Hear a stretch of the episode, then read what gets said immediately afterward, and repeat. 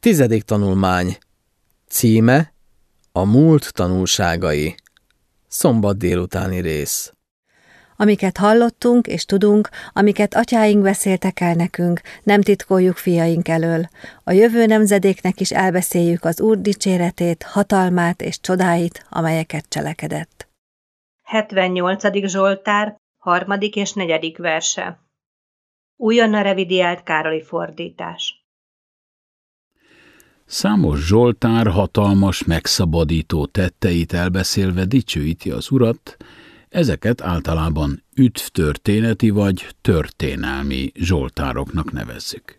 Vannak köztük olyanok, amelyek Isten népét szólítják meg, hogy tanuljanak a történelmükből, kép a saját és elődeik hibáiból. Egyes történelmi zsoltárok jellemzően énekek amelyek Istennek a népéért végbevitt csodálatos múltbeli tetteit emelik ki. Erősítik a bizalmat az Úr iránt, aki hűséges és képes megszabadítani jelen nehézségeinkből. Az adja e Zsoltárok különleges vonzerejét, hogy segítségükkel Isten népe történelmének részeként tekinthetünk a saját életünkre, a magunkénak érezhetjük a történelmüket. Krisztus által Isten befogadott minket múltbeli népének családjába, az ókori Izrael történelmi öröksége valójában a lelki családunk beszámolója.